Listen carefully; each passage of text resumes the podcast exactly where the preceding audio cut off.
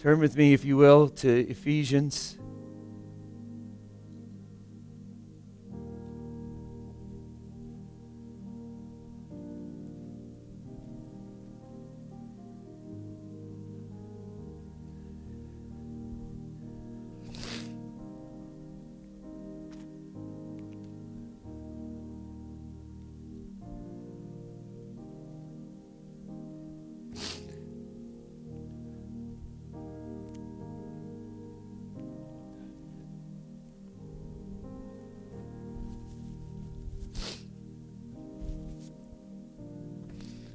To say, it's super humbling every Sunday to stand up here and give the word of the Lord.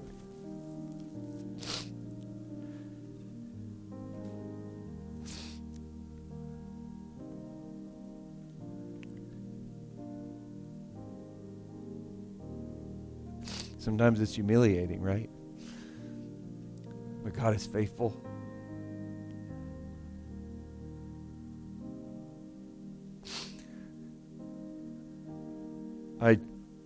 I changed my message this morning because I woke up this morning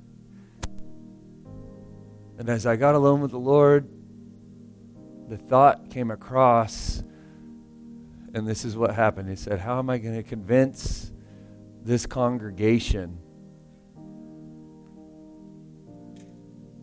that the word of the Lord is true today? How am I going to convince them? And the Lord immediately arrested my heart. He said, It's never been your job to convince anybody of anything. It's only been your job to be faithful to deliver the word of the Lord that I give you.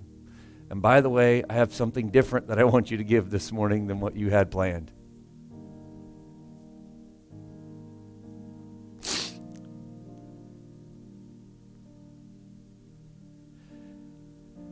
And so I, I don't know how this is going, exactly even where we're going. I might even have to look some stuff up as we go. But I, I know that the Lord does have a word for you this morning. And here's what I know from Scripture that what the Word of God says. This is what encourages my heart. It, it's not my job to convince you. Each one of you, your heart is ground. And the, the Scripture says the Word of the Lord is seed. And this morning, Seed will be scattered on every heart in this room. And some hearts will be good ground, and this word will take root in your heart and begin to grow. Some hearts, the word's going to be choked out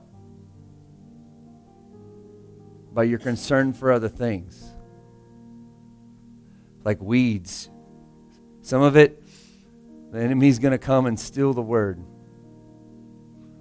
Like the birds came and ate the seed off the ground. And some of it just lays there and the sun just scorches it. Like this is the parable that Jesus told about the word of the Lord going forth. And so you have to purpose in your heart will you receive the word of the Lord? I'm not asking you to receive the words of Drew. Drew screwed up. Ask my family.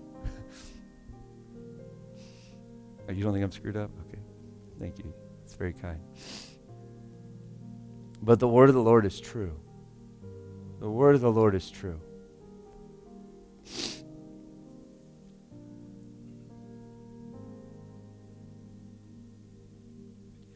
In Ephesians chapter 3, verse 19, it says this and to know the love of Christ that surpasses knowledge, that you may be filled with all the fullness of God.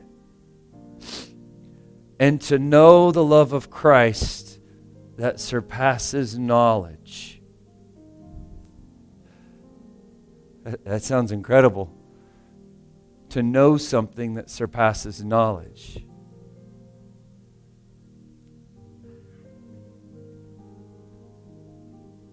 I want to say to you this morning, here in two weeks, we're, we're in the middle of a season of fasting here at Forerunner House of Prayer. And over the next two weeks, as we continue our, our fasting, like we're fasting for the vision and direction of this church, we're fasting so the lost will be saved. We're fasting to humble ourselves. Two weeks from today, when, when the fast ends, it is our Vision Sunday. And if I'm asking if, if you call FHOP home or you're just interested in this church, that's, that's a day you, wanna mi- you don't want to miss. You want to be here that Sunday. It's important where we call everybody and say, hey, here's who we are, here's what we're all about, and we declare it and kind of a yes and amen together. But this is what I struggle with as I as I wrestle with where we are as a church. And it's been great because the last couple weeks I've had a lot of great conversations, different ones of you, and there's more of you I want to talk to over the next couple of weeks before that Vision Sunday. Because I, I believe the Lord is speaking to all of us about where we're headed as a church. It's not, you have to understand, this is not Drew's vision for Forerunner House of Prayer. It's our vision that we believe the Lord has spoken to us. It's, it's the Lord's vision, is what I mean. Speaking to all of us together. And I'm trying to gather it together and declare it so we're all pushing the same direction at the same time. It always makes it easier when you're carrying something, when, when you're all going the same way.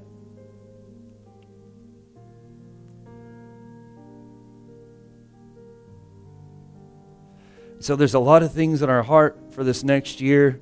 The question was asked of me how will 2023 be different?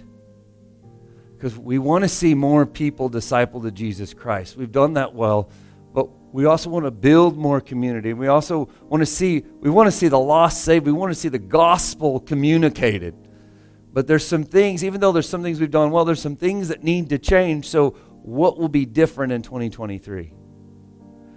And not just at Forerunner House of Prayer, but that's like a question for you. Like, what will be different for you in your life this year? So a lot of things get put on the table. Like, well, we need to start doing this, and we need to start doing that. And, and I feel those things too. Like, oh, maybe we should try this, and we need. And if what if what if we did that? And you start building all these ideas, right? And it's it goes back to that way I opened this morning. Like, maybe if we do enough stuff, we can convince people that Jesus is who he says he is. Like if we do enough things, we can convince people about Jesus. Can I tell you this morning, like, what we don't need is better messages. What we don't need is, is nicer buildings or better programs. What we need is hearts surrendered to God. I, I can have programs for your kids all week long, every day of the week, but unless the Lord does a work in their life, they will never know Him. Unless the, unless the Holy Spirit comes and grabs their heart, all it will be is a bunch of events for them to be entertained. And I'm not saying we're, we shouldn't have programs and different things like that. What I'm saying is, what we need desperately, more than anything, is the Spirit of God breathing upon our ministries, breathing upon our hearts.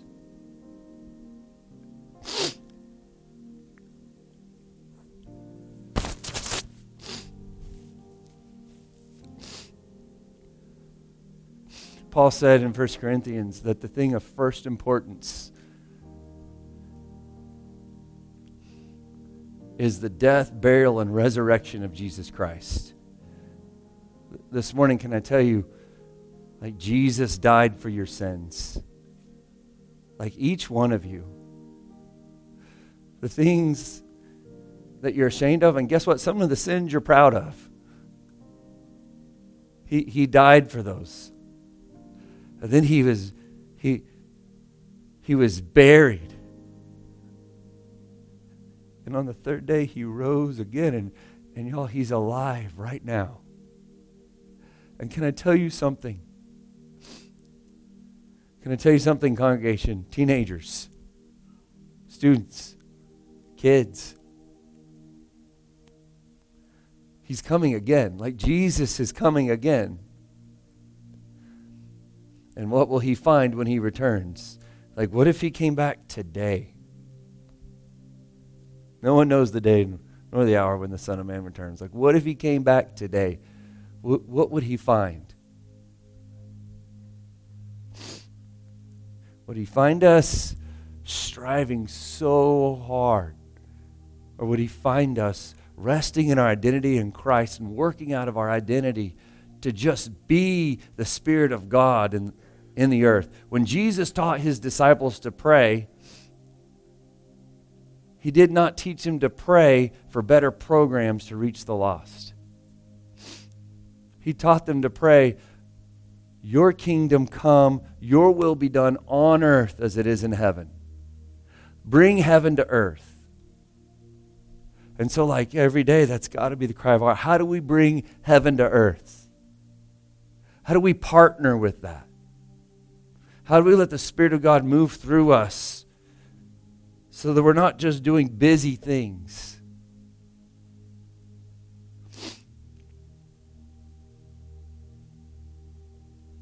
How do we bring people to know the love of Christ that surpasses knowledge?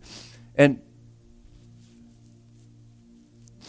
the temptation is to think, well, I need to be really good at stuff. It feels good to be really good at stuff, right? It's, it's so nice when you work hard on something and someone's like, that was awesome. You did great. Um,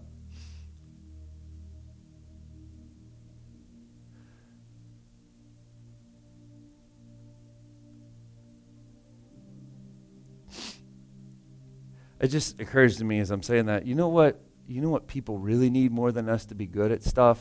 They just need us to be faithful at stuff.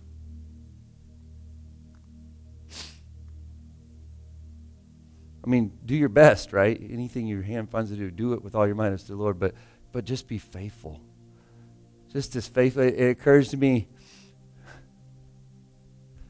there's a theme that keeps coming up and, and it's actually here. Uh, we won't read it, but I mean, we're in the middle of Ephesians 3, but in Ephesians 2 and in Ephesians 4, it talks about the body being one, right? Being being together. It occurs to me that you know, like in the early church, like if you're going to church in the early church and you got mad at the church, you couldn't just quit and go to the church across town, right? The church of Ephesus was the church of Ephesus. You just had to pray and remember, like, oh my goodness, like this person, the Lord has put them in my life. I've just got to learn to love them. And that's not the culture we're in today at all. You just had to suck it up and like just be Jesus to each other. That's tough. That's tough.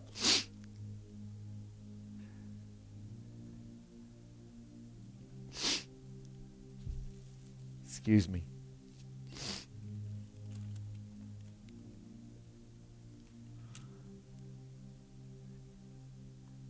I want you to back up to Ephesians 3, verse 7.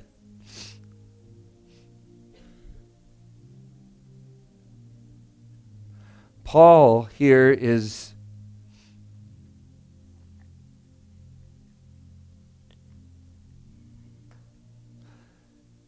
he's recounting the amazingness of the gospel of Jesus Christ.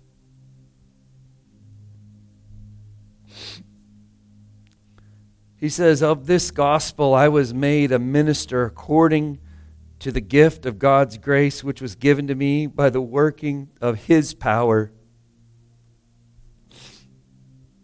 To me, though I am the very least of all the saints, this grace was given to preach to the Gentiles the unsearchable riches of Christ.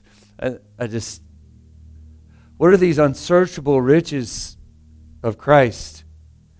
Um, I think it's in 1 Timothy. If you flip over there, yeah, 1 Timothy chapter 1. We're going to go back to Ephesians.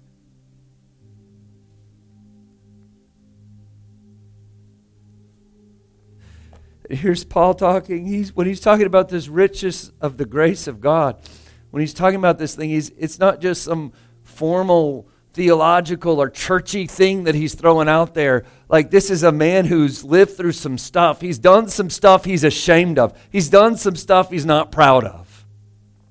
In 1 Timothy, he's, he's writing to, to Timothy, in, in verse 12 of chapter 1, he says, I thank him who gives me strength. And just so you know, it's, it's the Lord who gives us strength.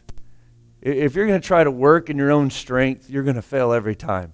Like in Christ, weakness is strength. That's why, that's why we're talking about being vulnerable to one another, being open and honest and vulnerable to one another, because, like, that's, that's strength. Weakness is strength.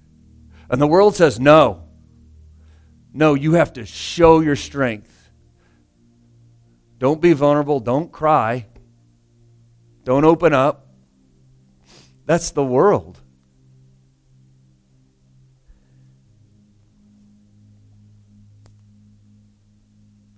says, I thank him who gives me strength, Christ Jesus our Lord, because he judged me faithful, appointing me to his service. Though I for- formerly I was a blasphemer, a persecutor, and an insolent opponent.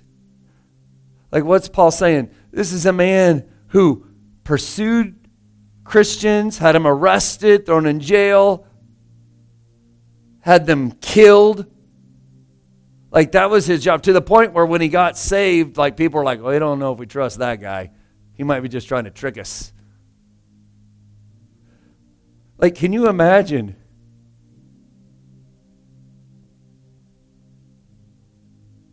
Can you imagine being in church one day and a man who had had your family killed for being a Christian walks into the church and says, I have now given my life to Christ. It'd be awkward, maybe. Or maybe there's something to this Jesus that's greater than anything we can understand. And I know what it did for Paul walking into those churches, like, like he was humbled by his past and thankful for the grace of God that surpasses what we can know.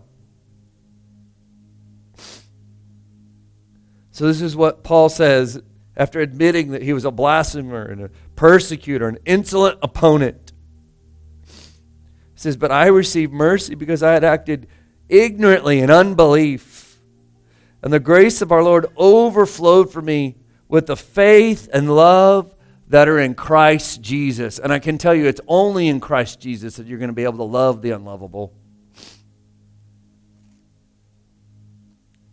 This saying is trustworthy and deserving of full acceptance that Christ Jesus came into the world to save sinners, of whom I am the foremost, but I receive mercy for this reason. Oh, excuse me. Christ Jesus might display his perfect patience as an example to those who are to believe in him for eternal life. And then he just he can't help but break out in praise after saying that to the King of all ages, immortal, invincible, the only God, be honor and glory forever. Amen. Amen. Amen. That we serve a God who, like, when you say yes to Jesus, he overlooks your past. What kind of riches of grace is that?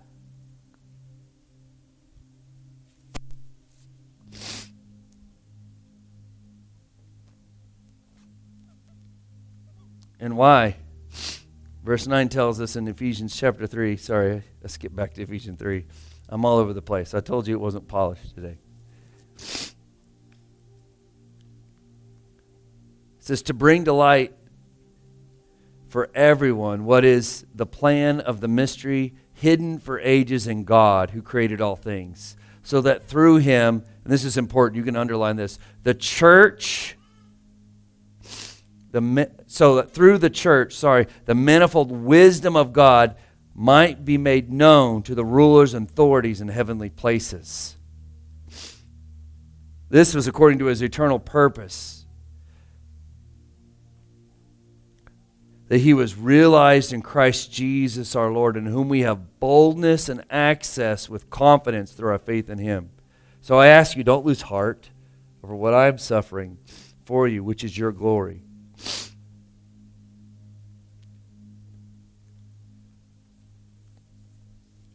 And, th- and this is where this is where the posture of our heart is important. Uh, and if, if you take notes in your Bible, you should, uh, next to verse 14, I want you to write posture. Posture. What kind of posture should we have before God?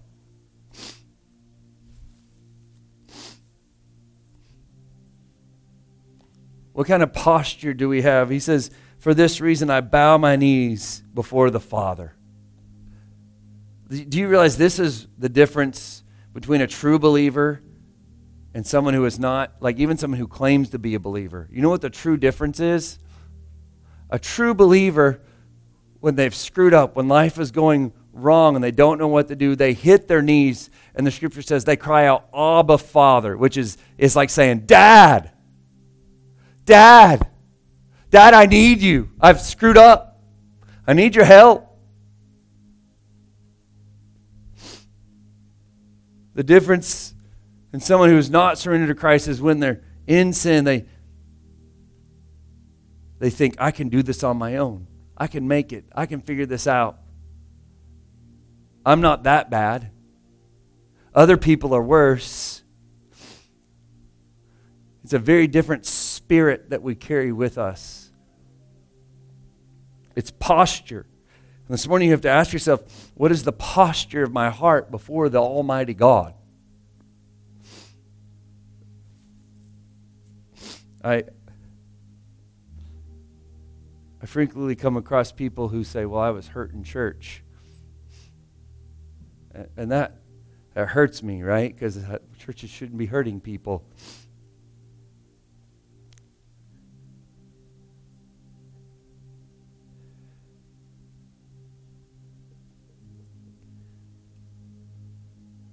But a true believer can get to a place where even, even when the people around them aren't living like they should, if they're truly surrendered to the Spirit of God, they continue to walk according to the Spirit of God, despite what's around them.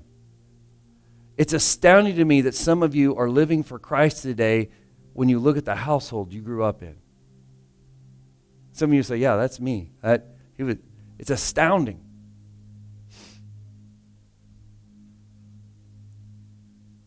And if we're looking for reasons to abandon our faith, then I don't think it's really Jesus that we were ever holding on to. Maybe we were holding on to the identity of a person or a personality or a program or whatever it is. We hang on to these things. I'm going to tell you everything in your life will fail you. Everyone in your life will fail you. The only one that will never fail you is Jesus Christ. Every person in this room, you have a reason. If you look at the people around you in this room, you can go ahead and look at them if you want. Every person in this room has a reason to point to someone in this room and say, I shouldn't serve Christ because of you, because you hurt me, because you did this, because you do that. And I'm telling you right now, that posture of heart locks up our hearts. But when we truly understand Jesus, then we can get over into chapter 4 and realize, wait, we're one body. We're one body. And even though you've hurt me, I, I can pray the prayer Jesus taught me to pray every day. That same thing in the Lord's Prayer after he prayed, Your kingdom come, your will be done, and give us this day today bread. He prays, and forgive me of my sins as I forgive those who sinned against me. And so if, if I'm mad at Shane because he didn't invite me fishing yesterday, Look like you guys had fun, though. I'm not mad. But if I'm mad because he didn't invite me fishing yesterday, what I can do is say, you know what, Lord? I release forgiveness to him. Why? Because I know I've been forgiven. And what we're doing is, when we're doing that, those unsearchable riches that are in Jesus Christ, what it, what it is, it's, it's me being like, like Scrooge McDuck you guys remember Scrooge McDuck swimming in that big building of gold coins? Just the riches of his grace. Here, you get some of that now. You get the riches of his grace. I know it was a terrible point. I told you I, it's not a polished service. I looked at Jay's face and she was like, I'm totally talking to you about this tomorrow. I'm sorry. It was a bad example, but you got it. He has the riches of His grace that He's pouring out on us. And I, I get to take some of those riches that I've received, like His forgiveness, and I get to pour it out on somebody else. You know what the Bible tells us? It says that he who forgives much loves much. He's forgiven much, sorry, loves much.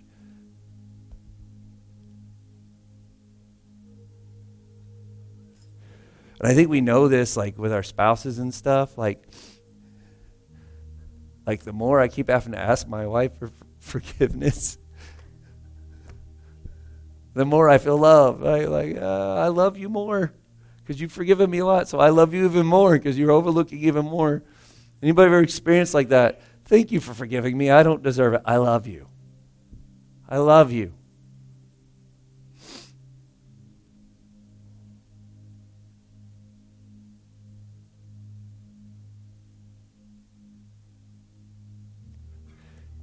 It's posture.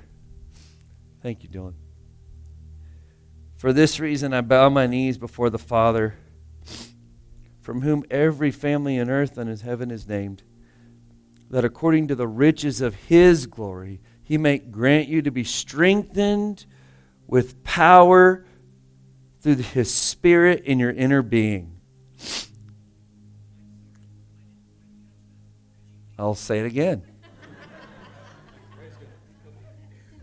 That you that according to the riches of his glory he may grant you to be strengthened with the power through his spirit in your inner being. You, you know what's funny? I almost went to this thing like like the lord can give you supernatural strength through circumstances that you can't walk through on your own. It, it's funny i almost went to i think it's nehemiah or somewhere where it talks about nehemiah 8 the joy of the lord is your strength I almost pulled that one out this morning, but it talks about like, it says, stop your fasting, go eat a bunch of food because the joy of the Lord is your strength. And I was like, oh, wait, no, we're in the middle of a fast. I can't use that scripture. We'll do that two weeks from now. Then the joy of the Lord can be your strength. But can I tell you what it's saying in that verse is it's they receive the word of the Lord. And when they received the word of the Lord, it actually broke their hearts. It actually hurt them what the word of the Lord said. And the prophet had to be like, whoa, whoa, wait, no, wait, listen. I know you're grieving because you see your own. That's what the word of the Lord does to us, right? It helps us see our own sin. He goes, you, you got it all wrong, though. Yeah, you're seeing yourself for the first time. You look in the mirror and you go, oh my gosh, I'm ugly.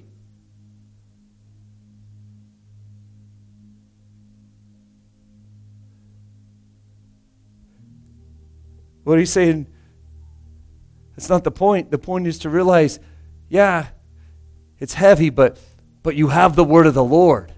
Listen, you have the word of the Lord. So don't be sad because now you have the word of the Lord. Like he's speaking to you, he's guiding you. Like, you know how awesome it is when we're in a discipleship group and someone sits there and for the first time they go, I can hear the voice of the Lord. And just this freedom you see, you can see it in their eyes. Like, I can hear the voice of the Lord. There's freedom when you realize, oh my goodness. So now you stop your fasting, you stop your weeping because you have the word of the Lord. You can hear his voice. And then it goes on to say, So the joy of the Lord is your strength. Not your joy is your strength. Your joy comes and goes. You guys, some of you are so flaky. You're up and down, in and out, right? It's all of us, all the time, right? Not your joy is your strength. The joy of the Lord is your strength, and He rejoices over His people.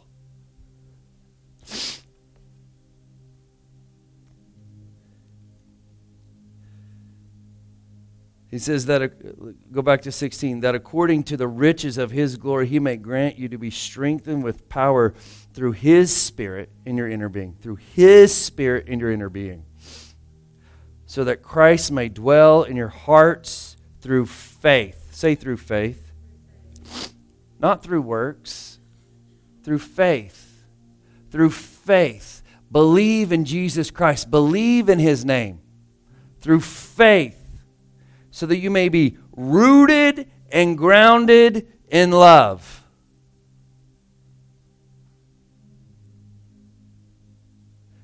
Like, this is what we need. Can I tell you, Vision Sunday's coming up in a couple weeks?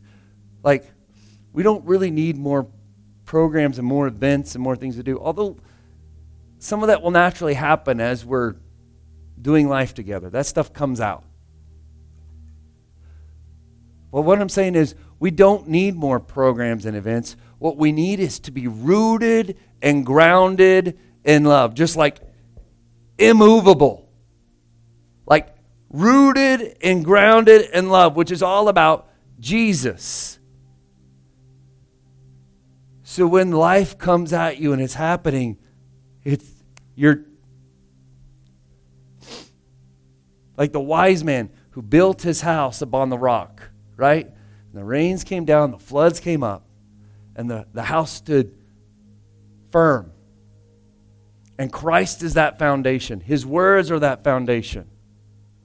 It was the foolish man who built his house upon the sand. And if you find yourself just every time life happens, just being like, ah, then I offer to you, maybe your house isn't built on rock. And I'm not saying that to pick up a rock and say, your house isn't built on rock. And I'm just chunking at you like, you idiot. No, this is the grace of God coming you to you today. Like me saying it isn't an accusation or judgment of you and the, your life being feeling like this all the time. What this is, is this is the grace of God coming to the hearer saying, hey, maybe your house hasn't been built on the rock, and that's why everything's been like this. But when your house is on the rock, the rains come and the wind comes and the floods come, and you're firm. You're rooted and grounded in love.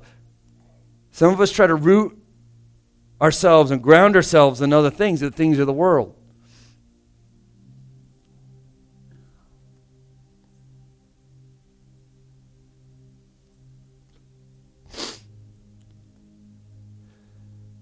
Like Grace and Steve, you love each other very much. But you, you can't be rooted and grounded in each other's love. Obviously, the love of Jesus Christ going through you to each other, but just in each other, that's a recipe for failure to root and ground yourself in your spouse. Because some days they're going to have a bad day. But if you're rooted and grounded in the love of Christ, no matter what comes at you, you're fixed. And that's what we need. What needs to be different in 2023?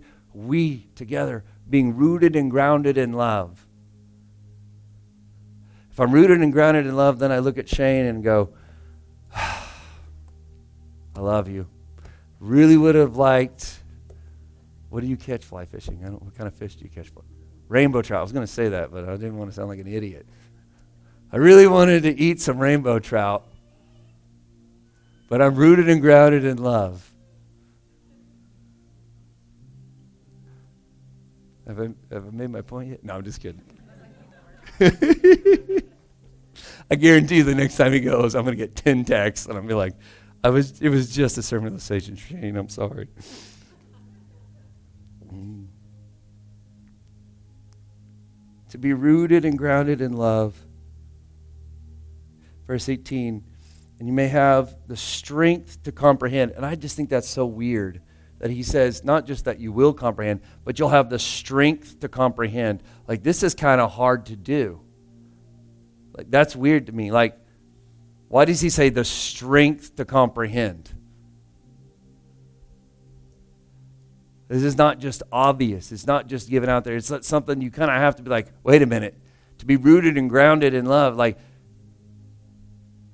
and have the strength to comprehend with all the saints, and that's what all of us are here together, what is the breadth and length and height and depth, and to know the love of Christ that surpasses knowledge.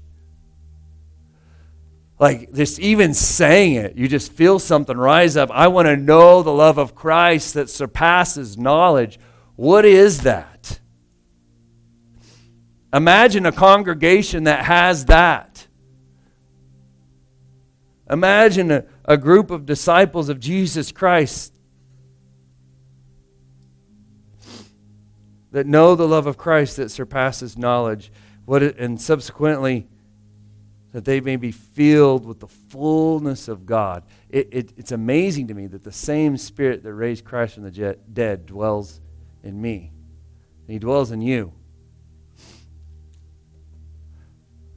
Like, think about it. That's what the Word of God says. That's not Drew. It's the same Spirit that raised Christ from the dead lives inside of you.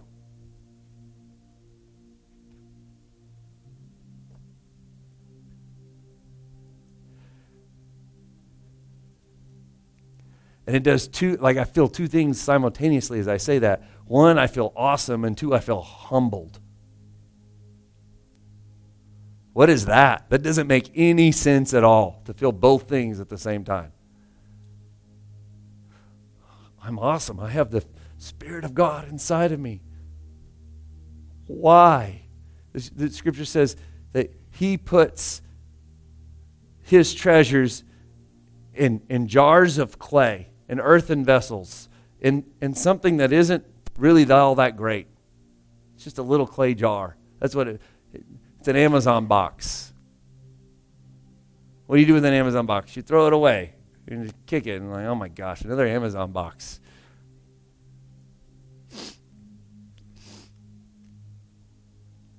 You just throw them out.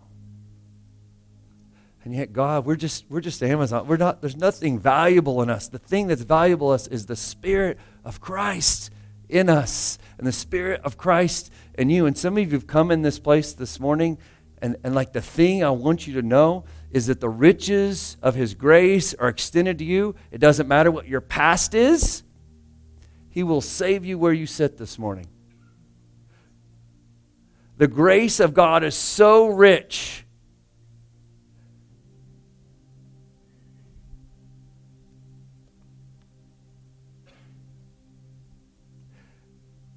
You don't have to do anything for it.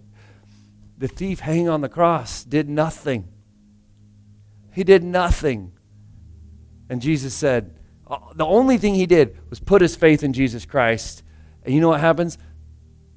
Jesus says, This day you'll be with me in paradise.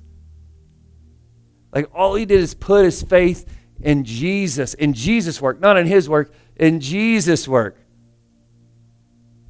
As the preacher puts it, he, he, he dies on the cross and he gets to the pearly gates.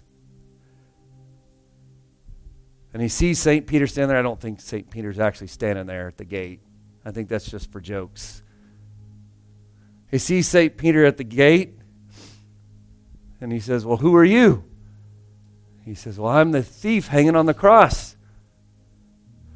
He says, Why are you here? Did you go to church every Sunday? No. Were you baptized ever? Infant? Adult? No. Did you attend a D group? No, I didn't. Did you memorize the Word of God? No, I didn't do any of those things. Did you volunteer in a soup kitchen? No.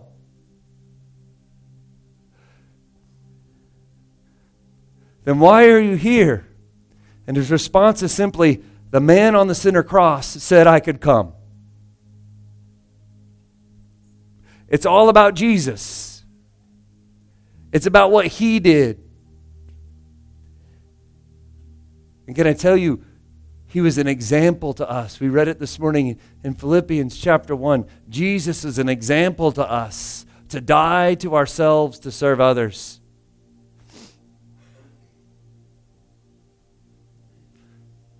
To relinquish your right to have offense to other people, that's hard.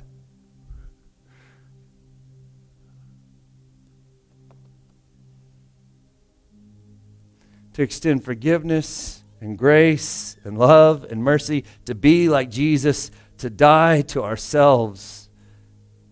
so, like, that's my prayer. Like, Jesus, help me die to myself. Like, loving others should kill me it should hurt bad.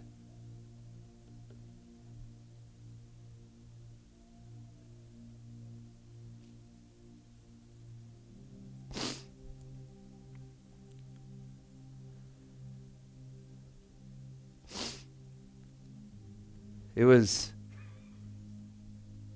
the Moravian missionaries. This is hundreds of years ago. The Moravian missionaries sold themselves into slavery to be able to preach the gospel. Sold themselves into slavery.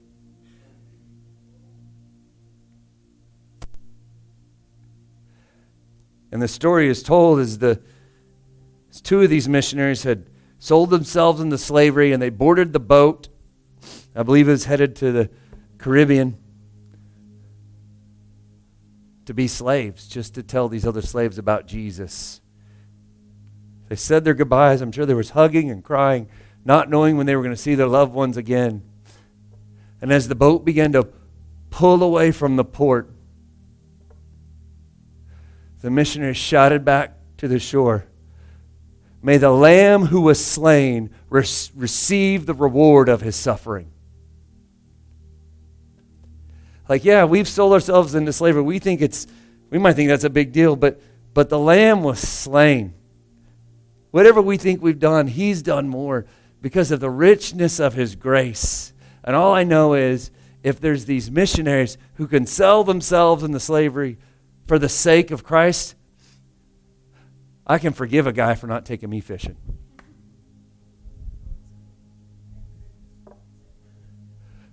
You know what I'm saying? I, I can cook a meal and bring it to your house. I, I can sit up with you through the night while you're going through your deepest, darkest hour. I can love you well. I can forgive you. Even though you've stabbed a knife in my heart. Like, and I'm not saying that for me, I'm saying that as you. You can do this because the same Spirit which raised Christ from the dead, it, he, it dwells inside of you. The Holy Spirit is inside of you, and you have the riches of His grace in you to extend to anyone around you. This excites me. Does it excite you that you're rich? This morning you are rich. What are you rich in? You're rich in grace. You are rich in grace. You're rich in love. You are rich in mercy. You say, Pastor Drew, sometimes I struggle with my love and mercy and grace sometimes. It's okay. We all do. But we continue to call each other to greatness and remind each other. Can I tell you something? God knew we would struggle sometimes. You know how I know? He gave us the word that says, hey, guys, stop. Remember. Remember. He knew we were going to struggle.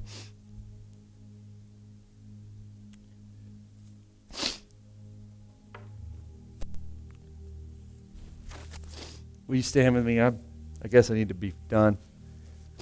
I usually know where I'm ending because I have notes. I have no notes today. I just have the Bible, and it keeps going for lots of pages. So I should stop.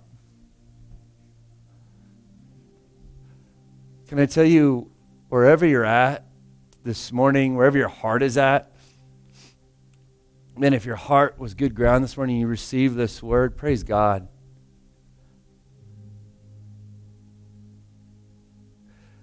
And I just want to speak to a spirit of division in the room right now in the name of Jesus you're done. I see you and I call you out.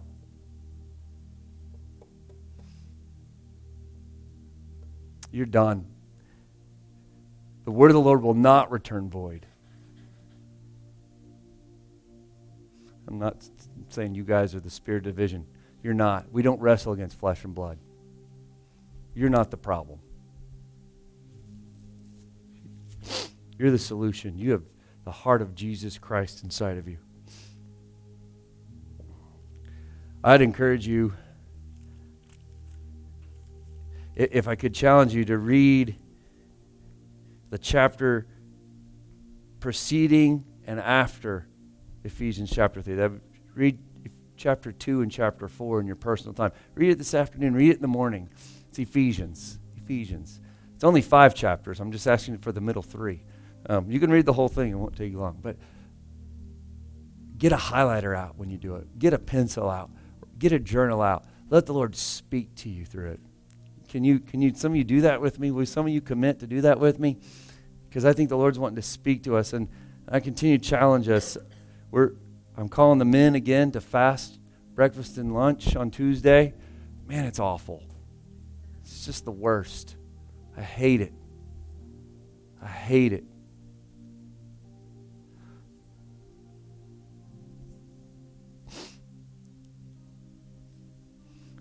I got 10 things more in my mind. I'm going to stop. Lord Jesus, I thank you for your love and your mercy and your grace.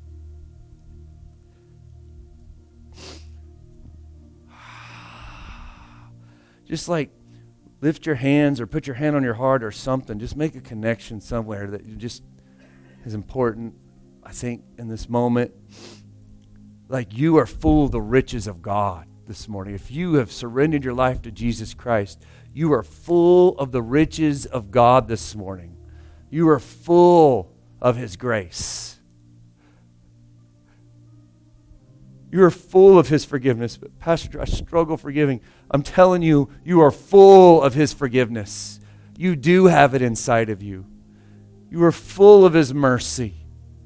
It's something beyond you, it's the Spirit of God inside of you. You're empowered. It's your identity in Christ as a son, as a daughter, to be full of the Spirit of God. And what you carry, you release.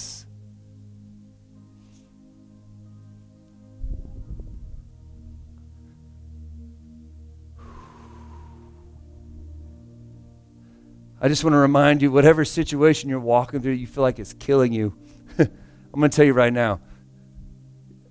Listen, Jesus, he sacrificed, so he suffered on the cross. But I'm going to tell you something, he rose from the dead. And whatever it is you're walking through, there's resurrection power. There's resurrection power. There is hope, there is life.